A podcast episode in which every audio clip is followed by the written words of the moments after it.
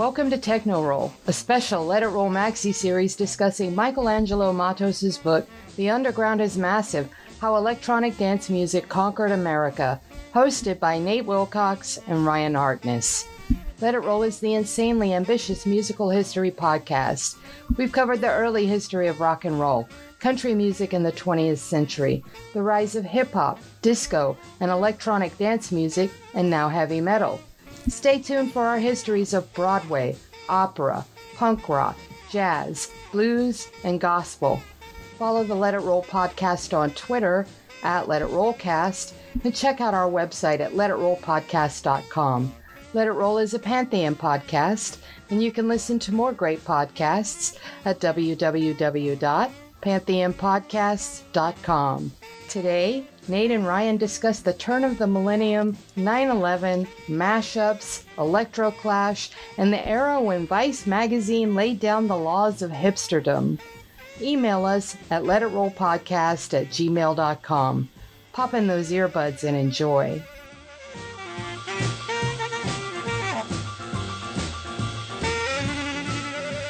It's time to let it roll, or shall I say techno roll? That's right. I'm your host, Nate Wilcox, joined once again by Ryan Harkness to continue our discussion of The Underground is Massive How Electronic Dance Music Conquered America.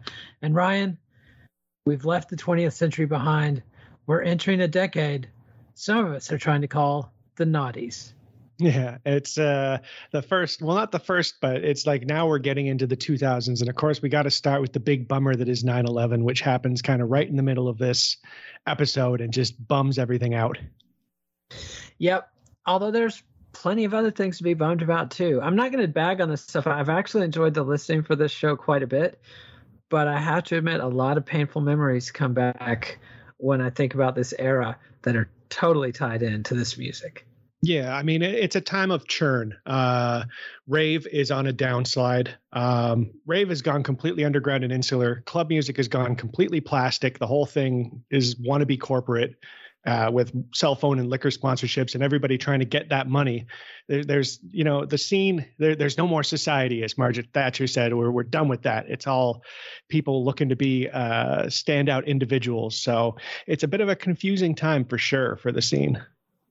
Yep, and a lot of big technological things are happening. And, and Matos starts the chapter with a discussion uh, or an anecdote of Josh Wink getting caught DJing with no records and Josh Glazer, who's the witness of that, is like, really? So there's new technology out there that is um, letting people, letting DJs replace their vinyl records, which vinyl survived all the way through the 90s. In retrospect, it's really kind of amazing that vinyl, analog vinyl technology was the dominant form for dance floor mixing that long. Yeah, I mean there was just nothing else. I mean, uh, I think the book mentioned that the uh, the the Pioneer DJ 1000 came out basically in like 2000 2001 and uh, that was when the tipping point kind of happened but it was still very slow because let me tell you what as a person who played CDs uh, you got a lot of crap for it. Uh, if you weren't playing on turntables, people just got used to the idea of turntables being cool. So all of a sudden, you show up with uh, with a rack mount CDJ, and people were not impressed. And even less impressive was laptops when people started DJing with those, and there was new technology. Um, let's see, what is it? Ableton was the was the software that came out and and allowed DJs to mix right there on their laptops or play stuff um, they'd already recorded and check their email while everybody's rocking on the dance floor. Yeah, there was there were people who could really rock a show with with Final Scratch or Ableton, and then there was a lot of people who were just using it uh, because they you know had no comfort outside of a computer setup. So there there was you know there was a, a big reputation for laptop DJs to be boring, and that's because a lot of them were. We've kind of gone past that now at this point, but you know even now you'll go to events and you'll still see people who are like you know just staring at a screen blankly rather than interacting with the crowd or you know getting you know picking up the vibe. Yeah, and and Matos does have an interesting anecdote that uh, John Acquaviva and Richie Hawtin of Plus Eight Records um, Acquaviva was the one who first got into it. That he, uh, in early 2001, recorded a mix CD using club monitors and a laptop. That he was actually using a DJ, and that was you know um, a secret. But Jay Gla- Josh Glazer likes it, comes up to him and I, was like, "I know your secret," and Acquaviva was like, "You want to try it?" He was he was an evangelist. It turns out he was an investor. Final Scratch was the the tool he was using. It was first developed in Amsterdam in 1999. Acquaviva heard about it, flew over there, and invested. And then Final Scratch hits the market in January 2002. Um, and then Richie Hawtin releases a whole album, DE9 colon closer to the edit. That's quote, a mix album featuring more than 70 tracks broken down into 300 loops, each one to four bars long, arranged into 53 continuous minutes. Like listening to it to me, it sounds like sort of uh, an intelligent techno or intelligent drum and bass style record. Explain what's going on here. Why is this some sort of technical breakthrough? Uh, well, it's basically instead of just having individual tracks that you're trying to kind of do uh, interesting, uh, you know, uh, transitions with, all of a sudden you're able to take these tracks and break them down into specific loops from specific sections. And with Ableton, it's designed explicitly so that you can drop all of these into one button press uh, loops. So at any point in time, you can you can have five or six different loops going from five or six different tracks. It just completely opens the door to uh, complete flexibility. And of course, is that flexibility actually necessary? You know, a lot of these producers spend a lot of time uh, painstakingly perfecting these tracks only to have a DJ play half a minute of it before mixing it out, or now just you know taking one loop, putting it into Ableton, and running it for five minutes with like three other tracks. So it's uh, it's, it's it's it's, controversy, you know. And as as you could tell from reading the chapter, there's a lot of suspicion from everybody that catch it, quote unquote, catches anybody doing anything other than playing vinyl, because up until this point, the expectation is if you have a computer or a CD hooked up to this thing, then you've just pressed play and that's it. And so was the idea was Hawtin's idea that this would empower DJs who were using Ableton to manipulate his tracks with more flexibility off this record? You know you, the, uh, the, the dj or the producer never wants their tracks to be the ones that are manipulated typically you know?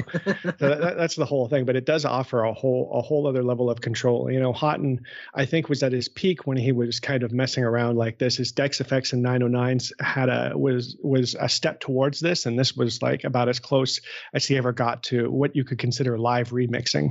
And again it's just uh, it's kind of a different way of playing. It's a different result and whether or not you're into that or not, uh, you know, depends on on your personal taste.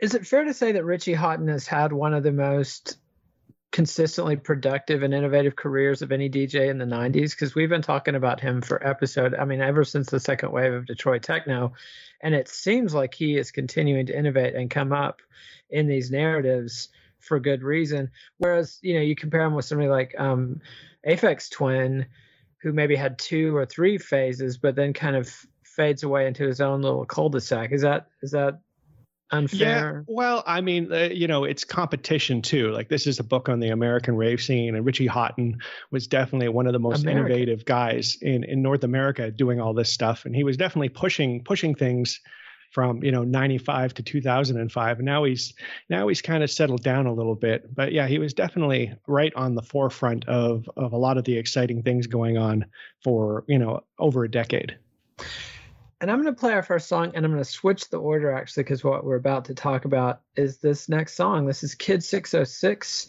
a cat step, my kitten, catnap vatst. what's the yeah. name of the song? Yeah, yeah, that's it. Okay. All right. Kid 606, Cat Step, My Kitten, Catnap Vatst.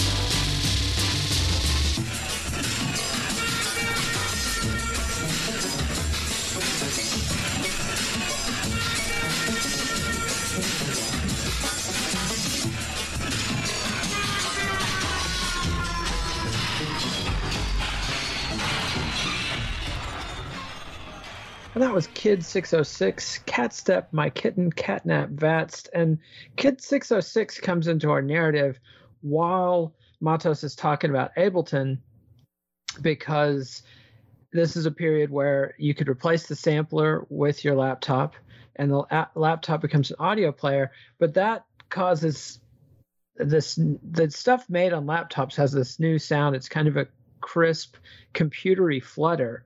And sometimes there are little sound problems and there are little glitches in the matrix that quickly becomes its own style.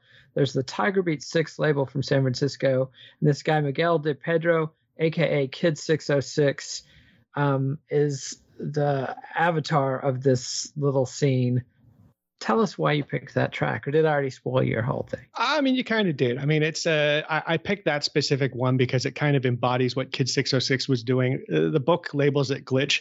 It's also kind of breakcore and the, the key element to take away from it is that it's it took kind of some of the quote unquote more intelligent drum and bass, uh, artistic kind of experimental stuff, and just started having fun with it again. I mean, you hear that track and it's ridiculous. And I think the whole point of everything that Kid 606 was doing was that he was, uh, you know, pulling pulling intelligent drum and bass's head out of its ass again, and just throwing the rule book in the garbage too. So it was it was a lot of really strange stuff going on that Kid 606 was was pushing and experimenting with, which is you know and and just a, a repudiation of of being too serious about everything. Yeah, and we've seen uh, some of this sort of humorous stuff coming out and and some of the stuff we talked about in the Detroit episode some of the stuff that was coming out of Detroit around that time is very tongue in cheek I'm thinking of sandwiches of course um, and it's also interesting to compare the way Reynolds talked about Kid 606 and and this glitch break core scene versus the way Matos kind of just tucks it in here in this technological discussion and doesn't make too big a deal of it. Reynolds, it seemed like, was writing closer to the time and not to disparage the great Simon Reynolds, but I think he has a bit of shiny object syndrome where when somebody does something that's new and interesting to him, he's prone to maybe making more of a big deal out of it than it ultimately merits. Well, you know, you spend enough time in electronic music. Anytime a purple cow comes along, it's very exciting because. Uh, I, I think that's the story of of 2000 2001 is that at this point people are sick of you know they're, they're sick of house they're sick of trance they're sick of techno. Something has to give. Everything is kind of just boiled down to its most uh, boiled down to the most extreme rule sets possible. We're all straight ja- in straight jackets now and these people have to come along and start shaking things up with both glitch breakcore and with electro Yep, and and we'll talk about electro a lot more later. But now we're going to talk about the mashups, and this is something that's been going on since the '80s. I mean, you had people um, like Negativland and Evolution Control Committee, uh, Jive you know, Bunny and the Master Mixers. Yep, all all kinds of people were were the plunderphonic style or sample-delica, you know, made a big splash in the '80s.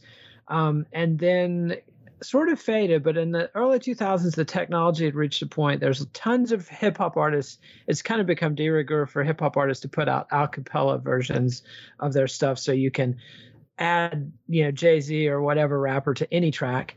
And the technology's gotten better, so it's easier to swipe individual pieces from tracks, even if there are other things playing at the same time and you can you know pitch correct and and speed correct and stuff so you can blend a lot of things in ways that were not possible before so you get acts like too many djs which is david and stephen Dewaele.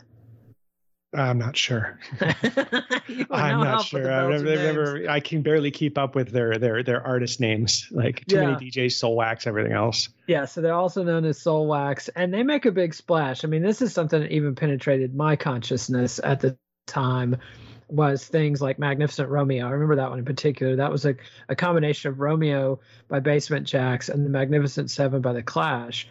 And, you know, mashups at this point, when I see a mashup now, it's some boomer on Facebook that's found the most obvious, you know, like, crikey, somebody mixed, you know, I don't know, Slayer and Herb Alpert. This is the craziest. And it's like, is this not the craziest thing you've ever seen? It's a joke I already get.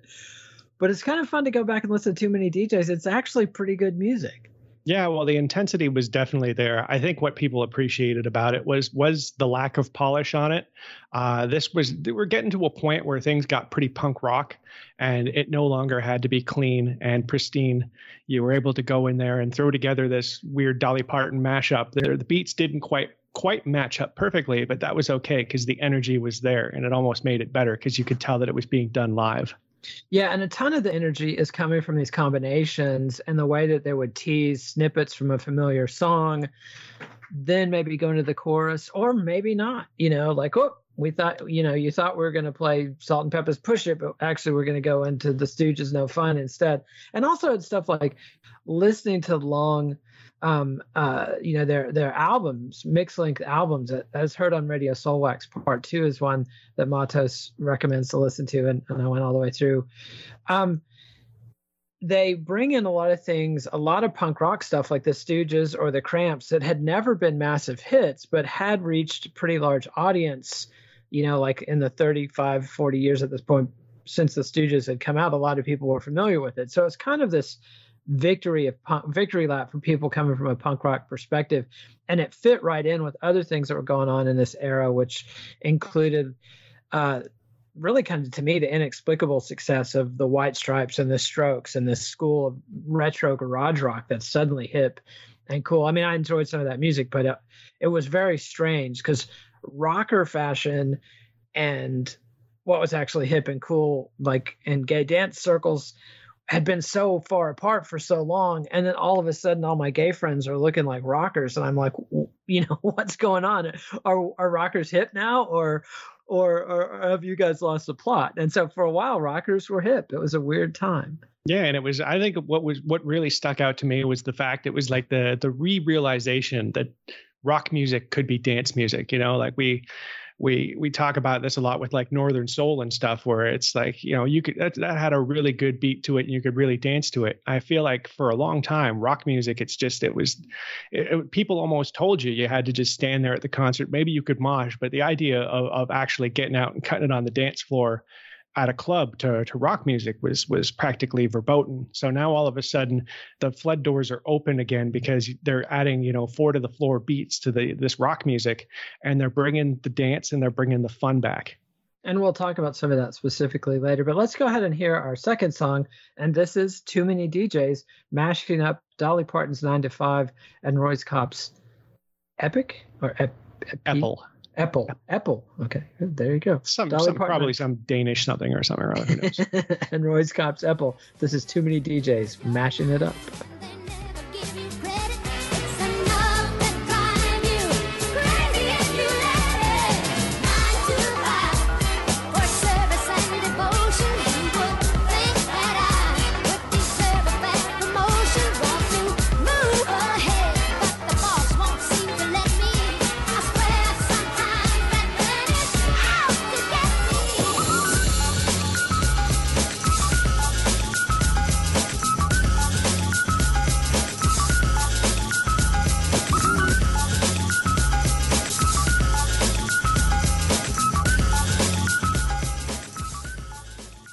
Too Many DJs um, from the long form album as heard on Radio Soulwax Part 2. This is a particular snippet combining Dolly Parton's 9 to 5 and Röyksopp's Apple.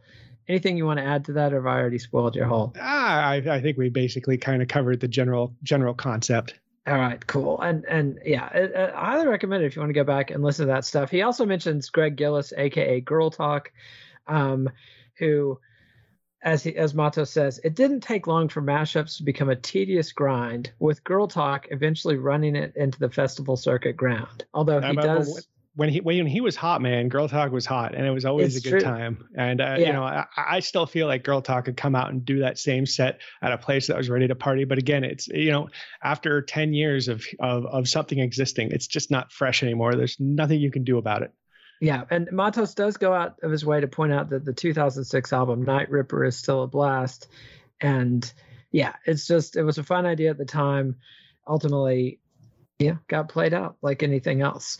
Um, but then he he talks about another thing that's going on in this period, which is this two-way conversation with what's going on in pop and rock and hip hop and he says if quote if electronic dance music wouldn't cross over to america on its own and we've already had the kind of electronica push with prodigy and chemical brothers and fatboy slim individually making it big and moby making it very big but edm did not become a dominant form of American popular music. It, had these kind of one-off artists that fit into other categories, but but so it says maybe it could become pop's sharpest trace element. And you get things like Madonna's Ray of Light album from 1998, where she works with William Orbit, who is a progressive house guy, co-founder of the Guerilla label. Then on the music album Madonna did in September 2000, she works with Stuart Price, uh, which and I was confused. So Stuart Price is AKA Jacques Lu Cont and Les Rythmes Digitales. So is Stuart Price a real person with these other names, or yeah, he... uh, Les Rhythms Digital has Jacques Lu Cont in it, and Jacques Lu Cont is Stuart Price. I see. Okay, okay. So at, at the same time, or very close to the same time, October 2000, Radiohead puts out Kid A, which Matos says is heavily and unmistakably indebted to the Warp catalog, which is, of course, the um, intelligent bleep and bass. Yeah, bleep and bass, the dreaded intelligent techno that Simon Reynolds heaped so much opprobrium on. Fittingly, Radiohead probably my least favorite act definitely of the 90s and 2000s if not of all time so yeah Okay, we're not gonna we're not gonna get any uh, accolades uh, towards them in this series, I suppose. I guess not, but Reynolds definitely. Uh, you know, I don't. I'd love to read Reynolds panning Radiohead. Maybe Reynolds likes Radiohead. I don't know. It seems like every other critic loves Radiohead, and honestly, I have not given them a fair listen because I just I can't. Um, but they also talk about and many people love Radiohead and much respect. There's nothing wrong with with loving Radiohead, just not my cup of tea. But also at the same time, and I think this is a more interesting element, was that hip hop groups like Outkast um, on their Stankonia album put out Bombs Over Baghdad, which Matos calls a wild fusion of acid rock guitar and jungle snare skids from Moving Shadow circa 1994. It's also a big Photek, the the intelligent drum and bass group from the late 90s, to me is the most obvious influence on that, um, which this was a huge hit in my world. I had no idea until I read this book that it didn't it barely charted R&B and didn't go pop at all. How did this happen? I thought Outkast was huge. Was was this Yeah, just... no, this song was everywhere at the time as far as I was concerned. Maybe it was just one of those weird ones where it got lots of radio play but it just didn't just didn't sell. Another another another sign that you can't always just look at the charts to like accurately represent what's going on, I suppose, because it was it was as far as I know like everybody knows bombs over Baghdad. Yeah, and maybe it was popular later when they had their next, you know, they put out an album after Stankonia that was even bigger. Um, but yeah, this was so huge. And then in May, uh, March 2001, Missy Elliott, produced by Timbaland, puts out "Get Your Freak On." That one goes number seven pop, number three R and B. Matos calls it easily identifiable as drum and bass with the A- Asian British electronic hybrid. Um, Bhangra. Bangla. Ba- Bagra. Uh, well, it's deleted from your sheet, so I'm i like, know oh, it's no. like I, I forgot. I, I got fancy. You know how this stupid text program erases words if and I forgot I just got cocky and thought I could not teach it that word and then it says no you can't do that because it's going to erase the word but Bagra and this was the thing like Fatboy Slim's remix of Cornershop um Brimful of Asha is an example of this but also uh, t- Talvin Singh I think was was big around this time there was a lot yeah, obviously England has a big uh, South Asian population, and they were starting to make their presence felt, and their traditional music's coming in. And Timbaland definitely had his ears open to that and many other things. Plus, he's bringing in his own unique aspects. And to me, this is really kind of a moment when hip hop, frankly, just stole the grail away from electronic dance music. They copped all of EDM's best stuff and put it into a format that was better. I mean, it was pop songs and dance floors. Is is that just my imagination? But the way I remember this era is hip hop owned the dance floors, whether it was Missy Elliott or Outkast or Lil Jon.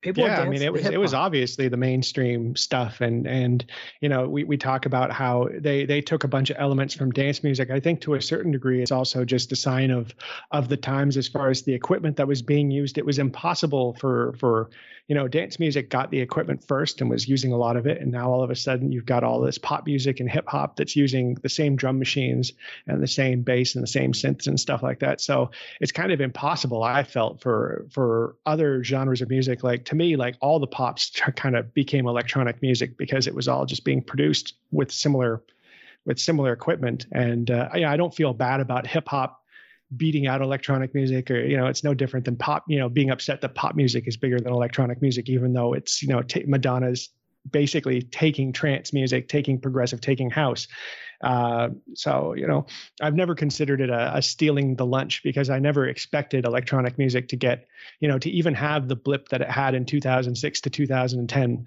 uh, before it just became completely consumed by pop music completely, and it's now just pop music.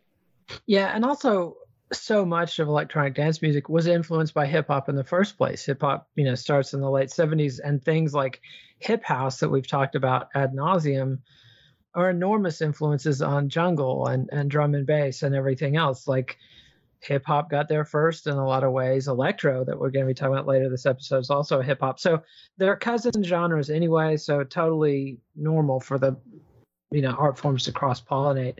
Um, then then goes back to Detroit to check in on the Detroit Electronic Music Festival. They do the second edition, May 26, 2001. Um, and now he tells us that when it, you know we did the DM, DMF chapter a couple weeks ago, and at the end of the chapter, he has this you know it's this feel good chapter. The Detroit heroes come home. They're they're friends and family come out and they have this massively successful event that claimed it had 900,000 attendees. Now Matos says, well, that was grossly overreported. It was probably more like 100,000. it all depends on how you count it. Like Electric Daisy Carnival uh, when they do like a three day or a five day in Las Vegas or whatever else like that, they every single day they count all the same people who came in the day before as a new person. So say over the weekend they had over a million people. That's because they had like 300,000 people coming in every single day, plus you know a thousand kind of wanderers around. So DEMF is one of those things where you know over the course of the entire weekend, over the course of like through the city, you had like a million people kind of like, and you you add it up again and again, so you kind of cheat a little bit but I, I, wouldn't be surprised if it was, you know, around half a million at least people who kind of, every, you know, a hundred thousand every day and, a, you know, an extra hundred thousand just kind of like around the edges. So they counted audience the way that Google counts web visitors. So yeah. Yeah, very sketchily. very, very much however is best that they can present it to yeah. sponsors and the and the yeah and the reward comes in in the form of ford chipping in four hundred and thirty five thousand uh, dollars to um, you know, outfit the thing with with giant screens and better sound system. But there's always a bummer. Carol Marvin, the city of Detroit person who helped Carl Craig set up the first one, fires Carl Craig just 15 days before the show. So there's a little bit of pushback. People are wearing I support Carl Craig buttons. A little bit. A lot. Yeah, people banners that march into the, the whole thing. Um, kind of a big pushback.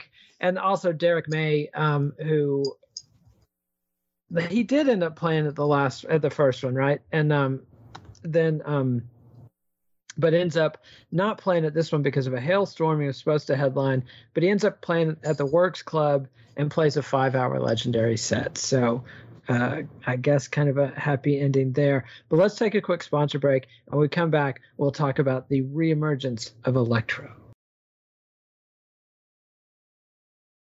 All right, so having a little dog mutiny, but um, sorry. And we're back. So the next thing that he goes into is Tommy Sunshine reemerges, and Tommy Sunshine's this character that we've uh, Matos has used um, he's popped up again and again at Storm Rave and even further, and he was involved with Disco Donnie and and had moved to Atlanta. Now he makes up with this guy Felix Stallings Jr., who Felix Stallings is somebody with impeccable house music credentials. Like when he was 14, he co-produces Fantasy Girl with DJ Pierre, the great DJ Pierre who invented Acid House. They put out an album or a single Fantasy Girl as Pierre's Fantasy Club. Um, Stallings meets up with Tommy Sunshine and is like, "Hey, man, come back to Chicago and let's make some records together." And so Sunshine moves back to Chicago. Stallings' goal is he wanted to amalgamate all the musical styles from the late 70s leading up to house music, which to him meant Kraftwerk, Giorgio Moroder, Eurodisco, New Wave, and Electro. And Electro has been kind of this one genre of all the early 80s dance music things going on that had kind of been a dead end or seen as a dead end by the dance community. I mean, people like Two Live Crew kind of kept it alive. It pops up in Ghetto House and Booty House and and stuff like that. And it's yeah, electro just got picked apart because uh, you had the the breakbeat element of it just taken wholesale for breakbeat, and then a lot of the synthesizers and stuff like that got pulled out and used in trance and techno. And there was just like electro sitting on its own back in the '80s with Planet Rock and stuff like that. There just wasn't too much left to it that was that hadn't already been stolen by somebody else. Yeah, and it kind of at it had this dynamic through the 90s where it started out corny then got so corny it was cool and then just became cool again. And so um felix the housecat this album he's working on with tommy sunshine ends up being called kittens and the glitz because he's got like carolyn herve herve aka miss kittin sings on it. Um and then there's this great story how tommy sunshine ends up writing like let lyrics for multiple songs, does it over the phone, which Matos is a really clever writer because he talked about how Sunshine in the last chapter, when Sunshine's working at the record store in Atlanta, how he would have to order the, you know, make his orders listening to things on speakerphone. So now he gets to hear a track on speakerphone or just on the phone and write the lyrics to it over the phone. So um, kind of anytime Matos introduces a gun in the first act, somebody's going to get shot. Is kind of the, the the rule of thumb. He's not wasting any words. Um, but this album, there's a whole team of people: Tommy Sunshine, Miss Kittin, Dave the Hustler, Harrison Crump, Junior Sanchez, Junior Jack, and Melistar. And it was originally supposed to be a group, aka Kittens and the Glitz. But the record label wanted Felix the Housecat to have a solo album, so it became a solo album. And Tommy Sunshine doesn't have a publishing deal so he doesn't get any royalties for the songs he wrote lyrics for, despite like one of them, um, Silver Screen Shower Scene goes top 40 in the UK and is on all kinds of compilations. So I had no idea that he had anything to do with that track. And that's brutal because, yeah, Silver Screen was, was basically like one of the biggest anthems for this whole genre. Yeah. So this is, you know, like Mick Jagger and Keith Richards say, yeah, our manager Allen Klein ripped us off, but he gave us an education in the music business, so we're not bitter about it because you know we lost millions and millions and millions, but we went on and learned. And Tommy Sunshine has that same view of this was my education in the music business, won't happen again. He goes on to become a big time remixer and producer, and Felix. The house cat goes on to an even bigger career. Like he remixes Madonna's James Bond theme. He collaborates with P. Diddy. And Matos has a corny joke, and I got to repeat that. Like, why did P Diddy not rebrand himself as P did E during his fascination with electronic music? But anyway. oh, kind of like how Madonna. What, what, was her ecstasy album called again? like she, oh, she completely. God. Oh yeah, that uh, Molly yeah, something. I mean, yeah, ah. she had the whole "Is Molly in the house" thing at some big festival that you know, just yeah. embarrassed everybody. Yeah, it's anytime you're 50 something year old, uh, you know, Gilf shows up at the party talking about drugs. It's like, let's go to a different party.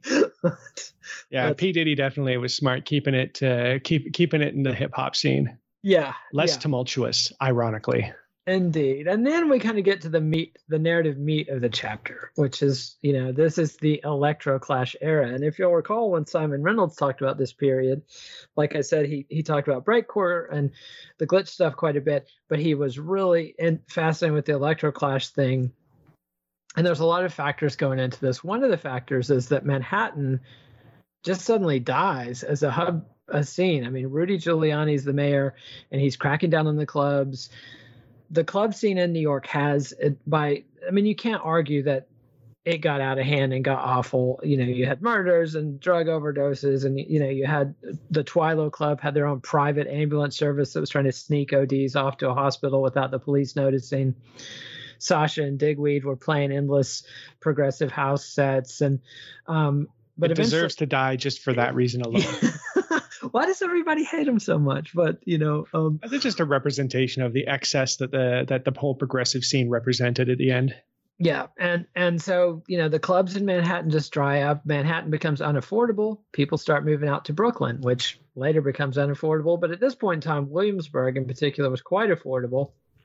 And Williamsburg, I mean, the idea of Williamsburg becoming a gentrified hip center, this is where the Goodfellas guys came from. This is where the Murder Incorporated guys came from back in the 40s. So this is a, a historically rough neighborhood that suddenly becomes the place where hipsters from Seattle move to and make uh, electro clash albums. And so um, he starts talking about Larry Tee is kind of his main character for this section. And, and you know, Larry Tee had been involved in the height of the decadence in the New York club scene in the 90s. He he co-founded Disco 2000 with the infamous Michael Alig. Uh, he co-wrote RuPaul's Supermodel You Better Work in 1993. But by this by the turn of the millennium, he's tired of the overblown super clubs and starts playing little electro parties in Brooklyn. First at Spencer Products House, um, and then uh, you know DJ Hell of Germany, and we talked about him quite a bit in the Reynolds episode that covered this. He gets interested, uh, plays T, Products Night at the Pyramid. Explain my notes to me. What what what what what what happened there? Nah, well, just he came over and checked it out and liked what he saw. So that's okay. all I see. Yeah, I yeah. see. Okay, okay. Um, and then and then he puts out Frank Sinatra by Miss Kittin and the Hacker, not to be confused with the Miss Kittin album we just talked about, but that's on the International DJ Gigolo Records label that DJ Hell has. And then this group comes along, Fischerspooner the group that best exemplified Larry Tee's vision for where this stuff could go. And it's Casey Spooner, a singer, and Warren Fischer, a synth player. And Fischer's an ex indie rocker. Like he'd been in a not quite a Slint cover band, but a massive, you know, he was way into the indie rock thing. But now all of a sudden there's past this, indie rock into math rock. Yes, he he stuck with it far enough into math rock. And then uh, senses the zeitgeist and goes in this totally different direction. They had met when they were art students in Chicago. They reconnect in New York City in spring of 98. Uh, August 25th, 1998, they, they debut at the Astor Place Starbucks. Matos has to say, I'm not kidding about this. like, and, and immediately the, their shows are it's super attention grabbing and over the top. Like Spooner's wearing a human hair suit for their second show. Um, they recorded the set at Brooklyn's Rare Book Room. Emerge, their first singles released on John Selway's Serotonin label in a very unique deal. Only had a six month license, could only put out a thousand copies of vinyl. DJ Hell gets so excited about him, even though he doesn't like the record. He liked the photos of the shows he had seen so much that he books him to come and and play in Berlin. Yeah, these so, guys kind of end up being the new Rabbit in the Moon because they've got this ridiculous show with a whole bunch of uh, costume changes and everything else like that. And if you want to kind of imagine what's going on, it's it's it's kind of uh, it's a Rocky Horror Picture Show meets burlesque show meets a drag show. It's like a whole a whole production, and it's it's with very, a punk rock vibe. Uh, very with, much punk punk rock, very much rock. confrontational, kind of in your face and they're changing basically on the edge of the stage. Like they're they're they're showing you the strings holding them up but they're also connected to the art scene in a big way the big money real time new york art scene. They perform at an installation at gavin brown's enterprise. The piece was called apartment 21 by a guy named Rirkrit Tiravanija.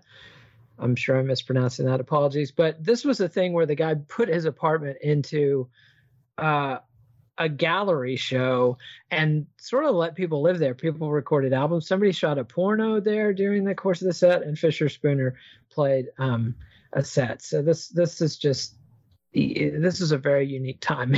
Yeah, this is this is kind of New York is developing a, a, another like Warhol era where it's like a mix of of of performance art uh, musical and and and otherwise like and it's all kind of meeting together in this kind of new fun exciting uh, unserious but also very serious scene.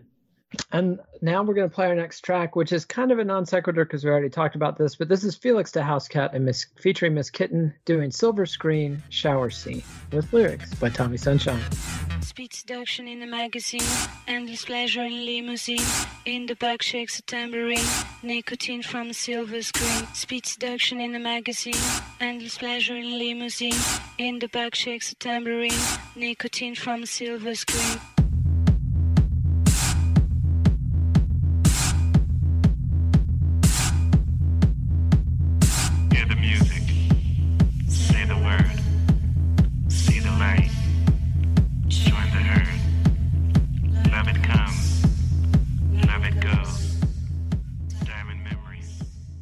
Was Felix the House Cat and Miss Kittin doing Silver Screen Sour Shower Scene.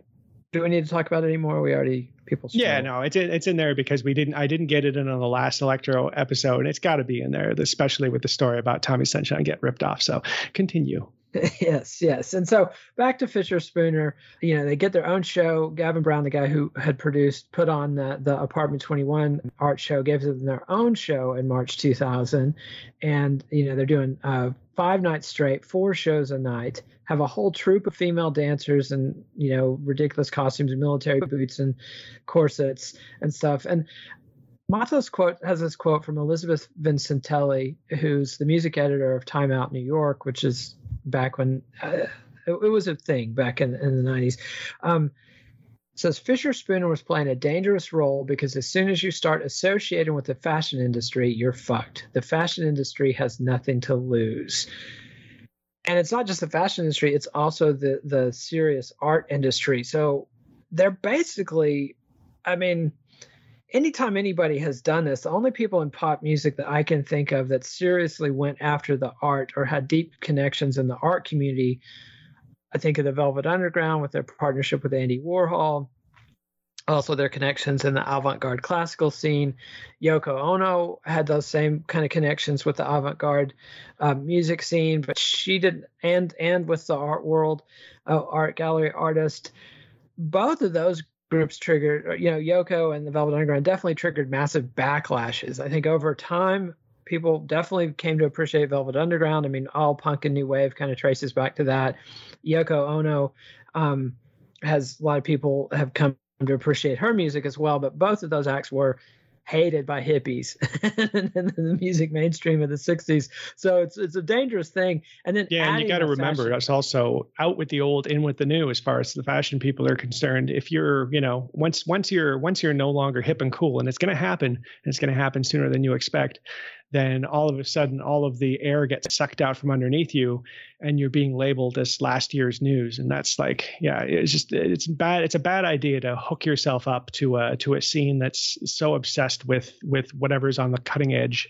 Yeah with the transient but at the same time you got to applaud their uh, their ambition. And for a hot minute there in the early 2000s, it seemed like Fischerspooner had squared the circle and united dance music, pop music, fashion, and the art world, which, you know, it certainly had the people of Manhattan talking. And then um, one of the other characters that that Matos talks about is this guy uh, Jake Shears, aka Jason Sellards, and he's the guy who had moved to Williamsburg from Seattle, puts together a group called Hungry Wives, has their one hit, "It's Over." Um, and it's an electro number inspired by a dream he had about Vogue dancing pioneer Kevin Aviance um, appearing to him. And Matos does a really clever thing here where he the song references two step garage. It says two step garage. I've never heard of it. It does not exist. And I think we've already talked about how, you know, we haven't been talking about two step garage, which Reynolds spent quite a, I think, a whole chapter or two chapters on. It's a big deal in England around this time. Doesn't make a big impact in the States. And this is a pretty elegant way for Matos to describe what two step garage was in sort of an extended parentheses. Yeah, it's like it's like Eminem and that nobody listens to techno diss. It was pretty pretty sweetly done. Yeah, and and um, he also works in Armand Van Helden here, who Reynolds I think definitely kind of undersold Armand Van Helden's importance, and Matos works him in. He calls him house music space king, and that he uh, swiped the idea for, from no beat step stops from jungle. So he he's incorporating ideas from jungle, but into a house context. He'd had some big success with remixes in the late '90s. He did Tori Amos's Professional Widow and Widow in 1996, Sneaker Picks, Pimps, Spin Spin Sugar in 1997, and he inspired things like uh, Double 99's Rip Groove uh, track 1997, which um, is called Speed Garage. So so Matos traces Speed Garage back to Armand Van Helden and and that style of house. Then talks about how London DJs would play New York garage records like Mark M.K. Kinchen's remixes like the Nightcrawlers Push the Feelings On from 1992.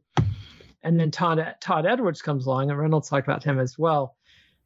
Matos calls him MK's great successor, who turned Kinchen's cut up technique baroque and, and, into a complex series of crosshatch samples, creating uncanny patterns. And it's a lot like Kanye West was definitely paying attention to stuff like this because Kanye is kind of the first hip hop producer who would sample things even if they had a vocal bit in it, and then kind of use those. J Dilla did this too. Would use these random vocal things to create new statements. And so, you know, Todd Edwards is is playing with this stuff. Daft Punk cites him as a big inspiration and has him co-produce a track. But ultimately, this is just a way for Matos to mention Two Step Garage and Speed Garage and point out that it didn't really have a big impact in the states. Yeah, it's like a little mention of, of of that, and a little mention of kind of how house music is still like kind of doing interesting and and, and uh, important things, while while not having to devote a whole chapter to it. Yeah, and we could also mention Circuit House and Tribal House is something that's going on around the same time that Matos um, basically had to cut out of the narrative for reasons of space. And we did a whole episode on Circuit House. So think of that when you think about this era. That's part of the mix too, although that's happening um, more so in gay bars and also more so in places like Miami and San Francisco. It's not um, I, I, think that's kind of something where you're missing the Manhattan club scene. If the Manhattan club scene had been super healthy, I think Circuit House would have been much bigger in New York around this time. Anyway, then he gets back into talking about this reverse migration from Manhattan to Williamsburg, talking about how Spooner, um, Casey Spooner moved from Man- Manhattan out there in summer 2001.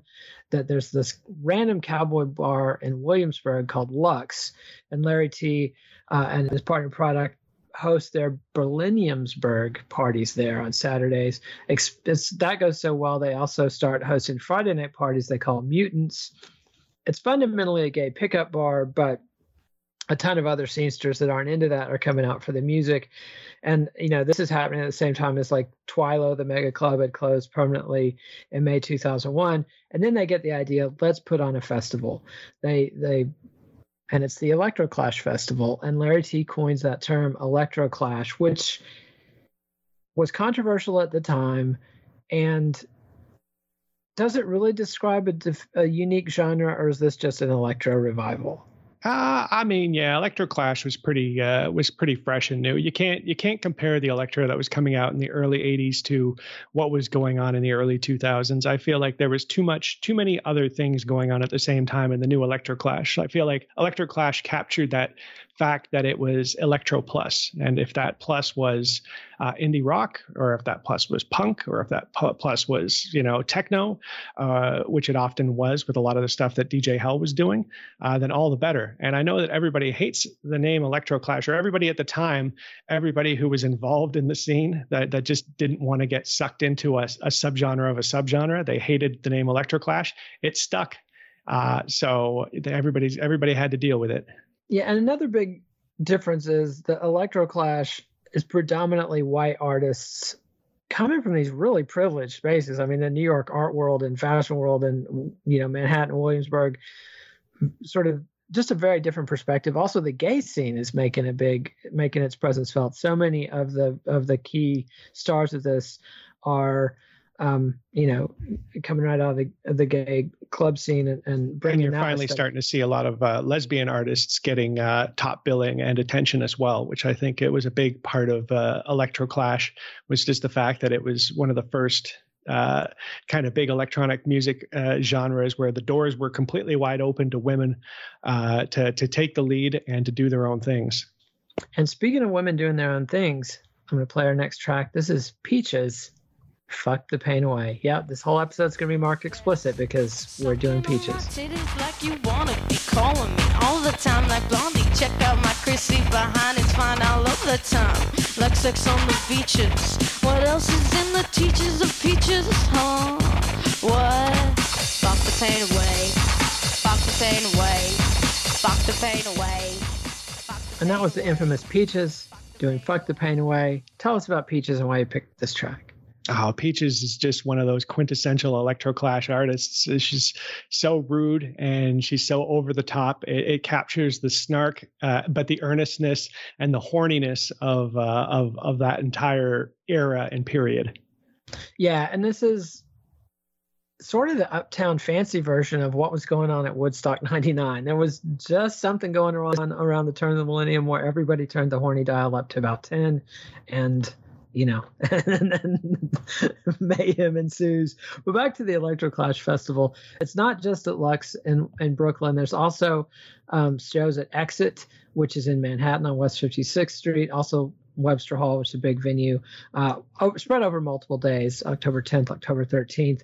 Um, like like I said, there's immediate backlash. I mean, people and, and Larry Tee's promoting it, putting the Electro Clash brand name out there all over the city, and people are putting, you know, somebody puts up a sign back. Electroclash could become the next grunge. Don't let buzzwords and marketing destroy the music you love. And yeah, by this point in the late 90s, everybody had seen what happened. Like when grunge first happened, people were like, "Oh yeah, we won," and as if it was a good thing. But very quickly, people sort of realized that popularizing underground scenes inevitably means losing all the things that people liked about the underground scenes and watching people you didn't like take them over and become yucky. So people are kind of pre-ready for that. DJ Hell is definitely not amused. And then even acts that are playing at the festival, like Adult with a period at the end from Detroit, they played the Webster Hall night with Peaches and Chicks on Speed, and they're still bitter that they're called an Electro Clash group. He's like, look, we paid the played you don't play the Pukkelpop Fest in Belgium, and the next thing you know, you're considered Pukkelpop for the rest of your life. Like, look, all we did was play a show, and we cannot get this branding off of us. So yeah, like we Yeah, I mean, it was just unfortunate because, as we mentioned earlier, like once something goes out of fashion, it's it's hard to to to kind of keep that aura of cool around it. And a lot of these groups went down in flames with Electroclash once its 15 minutes of fame were up. So they they were they were right to not want to be pigeonholed, and they they were right to to be upset over the fact that they kind of got dra- dragged down on that sinking ship in the end. Yeah, and and got more material left in this chapter than we can cover, so I'm going to kind of rush through it. He, he Matos talks about the summer tours that were going on. Moby puts out his own Area One tour. MCT Management had booked his previous packages. This time it's all Moby. Um, he gets Paul Oakenfold, The Orb, Carl Cox, Outkast, Incubus, the the new metal group, uh, a new metal aligned group, New Order, the old school new wave group, Nelly Furtado, and the Roots. So mix of hip hop, tons of you know Oakenfold and the Orb, kind of stock rave acts. This one, this tour actually made money, which was a rarity in 2001. Concert sales were down 12% from 2000 for the first half of the year. Obviously, the second half of the year was a disaster after 9/11. But you had multiple big shows like Mecca coming out of Toronto and Creamfields coming out of the UK that were supposed to be doing big, ambitious tours that totally collapsed. Mecca's 10 city tour canceled three days before their first show. Creamfields was supposed to be doing two big, massive UK style raves, one on the West Coast, one on the East Coast, had to cancel the both things. The Long Island show only sold 6% of the tickets. Kurt Eckes out in Wisconsin um, basically throws in the towel, has the 2001 show He'd had bad shows in 1999 2000 because of equipment theft. He tries to do a Burning Man replica in 2001, but it burns up early. There's a brawl with some bikers at the strip club during the fest, and he just basically throws it uh, throws in the towel. And after um, there's a fundraiser, regroup fundraiser, November 2002. They're trying to raise funds to renovate the Racine, Wisconsin's Uptown Theater, and that gets raided by the police. Am I saying Racine right? Is that how people say that? Yeah, I think it's Racine. Racine. Racine. Okay, but that gets raided by the police, and so Aki's had seen what happened to Disco X had seen what happened to Disco Donnie and just threw in the towel. Yeah, the rave scene was just in a, such a such a bad spot. You weren't drawing from the general population anymore. You had to make do with whatever existing kind of scene was there, and that was in a constant state of flux and shrinkage and turning over and, and just general melting down. So you know uh, there was no longer this communal vibe that you could rely on to make everything work because it became very dog eat dog and very dark. Yeah, and Steph tells us it's Racine, so Racine, Wisconsin. And then Matos uses Doc Martin, who's a DJ we've been talking about, came from San Francisco down to LA or vice versa, been around the scene. He uses him to tell the story of 9 11. He had been, Doc Martin had been having a very good 2001. Um, had a essential mix compilation put out on him by BBC Radio One. Uh, celebrated uh, the anniversary of his residency at this massive club in London called Fabric. And this is a question I had for you. It says that it avoided trance and hard house, which were the big club sounds at the time. So what were they playing at Fabric if not trance and hard house? Ah, they were playing. They were playing house, house of all all varieties. Oh. So hard house is kind of the more donkey trance version. It's got a really hard kicks and everything else like that. So they're basically saying they're ignoring all the underground hard, hardcore rave stuff, uh, and they were basically sticking with with house and maybe a little bit of tech house. Okay. And then, anyway, Doc Martin was flying from Sacramento to New York City on September 11th. He was at the next one gate over from one of the planes that hit um, the Twin Towers. And then, you know, he gets on his flight, goes to sleep, wakes up, and they're landing in Kansas and ends up never making it to Sacramento for that thing. And he was almost on Flight 93, which was the flight where the passengers rebelled against the terrorists and, and crashed into the ground. So 9 11 happens in the middle of this chapter and, and disrupts everything but then Matos gets into a little thing about Vice magazine, another just awful relic from this era. I mean, just listen to the names as I go through this. So this is what Matos calls Hipsterville's house organ. It's hard to remember, imagine, but Vice magazine was actually hip at the time. It promulgated a new aesthetic, which Matos calls slickly produced cheap provocation.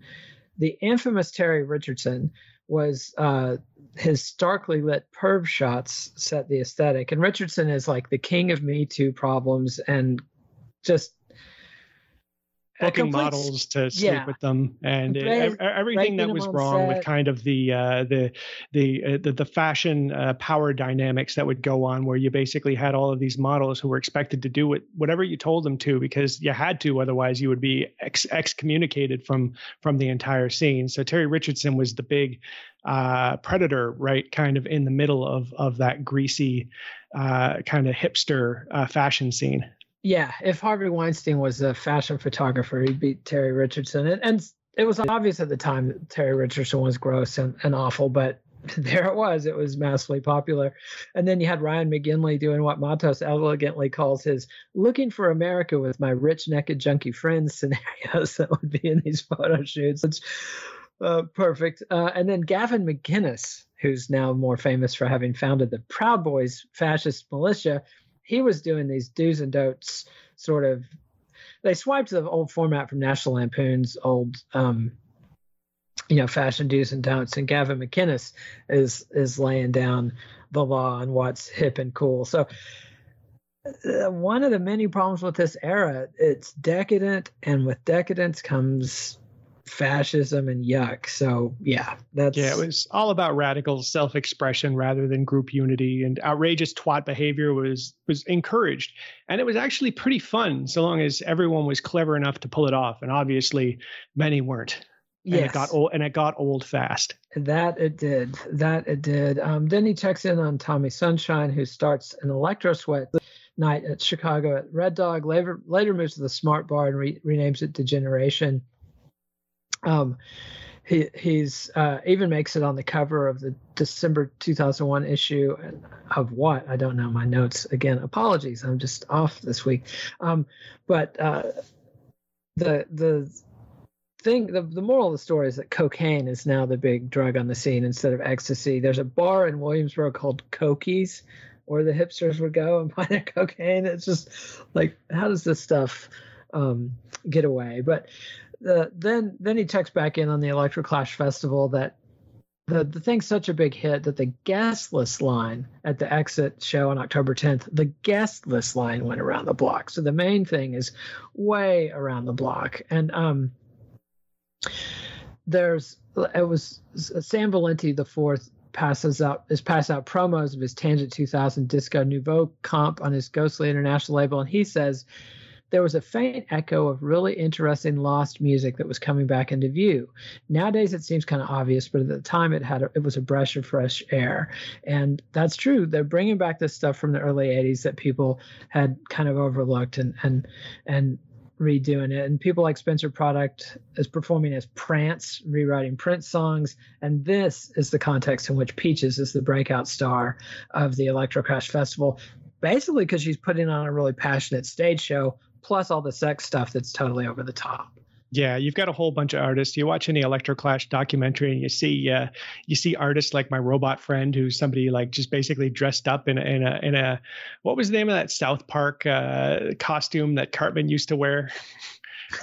anyways it's almost um, like that yeah. like every, everybody has their ridiculous gimmick uh, and and everybody's putting out this real kind of speak and spell electro stuff and uh, having a lot of fun doing it you know you go back and listen to it, it might not hold up that well but there's no doubt people are having a lot of fun yeah, absolutely. And it also creates, because it's in Manhattan and because you had this media scene still at the time, creates this music industry feeding frenzy. And um, you get these two characters. We've talked about them before James Murphy and Tim Goldsworthy. Uh, we last saw them. Let's see. Murphy was an indie rock drummer from Jersey, and Goldsworthy had co founded Mo Wax Records, the acid tracks. Uh, or jazz acid jazz yeah the acid jazz label um, from the uk and they um, started this record dfa records and as Matos says it's younger indie kids who didn't reject DJ culture. They just resurrected it on their own terms, presaging the end of the 2000s when the mass pop audience is going to do the same thing. So you've got this whole generation of indie kids, indie rocker kids who have grown up on dance music and are cool with it.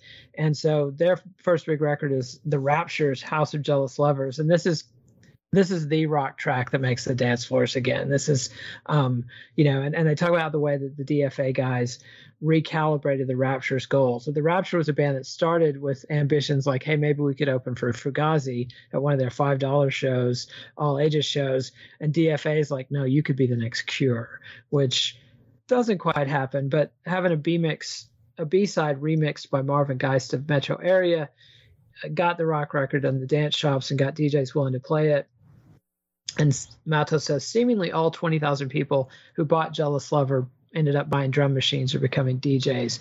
And then Murphy, the indie rock drummer, becomes James Murphy from the LCD sound system. They put out Losing My Edge in 2002 is LCD sound system part of our story or? Uh, well, I mean, I'd say that they're the perfect embodiment of electronic music and, and indie indie dance music or indie rock music kind of fusing into this new thing that everybody loves. Everybody can enjoy LCD sound system.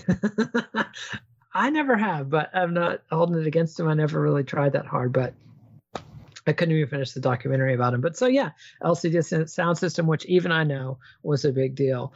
And then he wraps the chapter with um, Fischerspooner's comeuppance. So so far they're just the hype, they're the darlings of the pop world, the dance world, the fashion world, the art world. They put out their single Emerge three times with three different labels. Ministry of Sound, the London mega club, is started an American record label. They've hired away DJ DB and Andrew Goldstone from F111, which was Warner Brothers dance imprint. Um, they're planning to reissue the number one album, which Fischerspooner had put out independently itself. But then there's a bidding war with other labels after the Electroclash Festival results in all kind of rock star nonsense like Spooner flies the Concorde to the UK and back for a meeting. Um, the final deal gave Fischerspooner veto power over their US label, and the net effect of that was they vetoed so many options that by the time Capitol puts out the album in America, the UK version was a year old, and it had been three years since the album had come out independently. They got a two million dollar advance, supposedly. Reportedly, yes. They they, they seem to say that one of the many artists who say like, I, uh, "We didn't see any of that." yeah, that I, if somebody got two million dollars, it wasn't me. It's Casey Spooner's line. Um, that ends up though killing. They had a great deal with Deitch Projects, which was an art group that had them on a stipend. They were performing in the galleries. Because of this size of this label deal, whatever, that deal got killed. Labels start crashing around this time. This is the dot com bust and the big reception. Ministry of Sound shutters their US office almost as soon as they opened it. And then Matos drops the bond into the chapter. On April 28th, 2003, Apple announces the iTunes Music Store. So, dun, dun, dun. Yeah, MP3s old... are here to stay, baby. They've gone yep. legal. Yeah, sorry, American or worldwide record industry. The CD era of profiteering is over. And so, on that happy note, we're going to end our electroclash chapter. And next time when we come back, we're going to be talking about Daft Punk at Coachella in 2006. So the big comeback of EDM is next. For Ryan Harkness, I'm Nate Wilcox.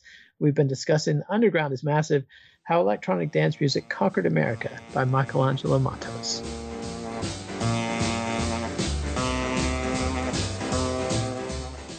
Follow the Let It Roll podcast on Twitter at Let It Rollcast and check out our website at letitrollpodcast.com.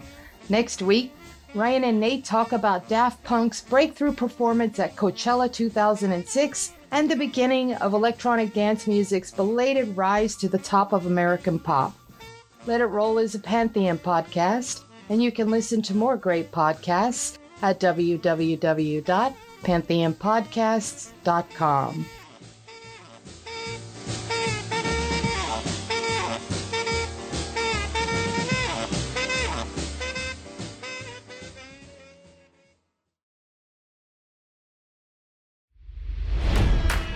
It's NFL draft season, and that means it's time to start thinking about fantasy football. FantasyPoints.com features industry leading experts and prognosticators using proprietary hand charted data to help you score more fantasy points. FantasyPoints.com is the place to go for whatever kind of fantasy football you play. Whether you play fantasy football, daily fantasy sports, or do a little bit of everything, Fantasy Points has the meticulously researched content to guide you to victory. And why wait for the fall? Fantasy Points also covers the new spring football league, the UFL. Join the guru, John Hansen, Scott Barrett, Joe Dolan, and other massive names in the fantasy football universe with an exclusive offer. Use code Pantheon for 15% off any fantasy points package, including the all in package, with access to every article, tool, and data nugget that Fantasy Points has to offer. That's fantasypoints.com and code Pantheon for 15% off at Fantasy Points. Fantasypoints.com. Code Pantheon. Score more fantasy points.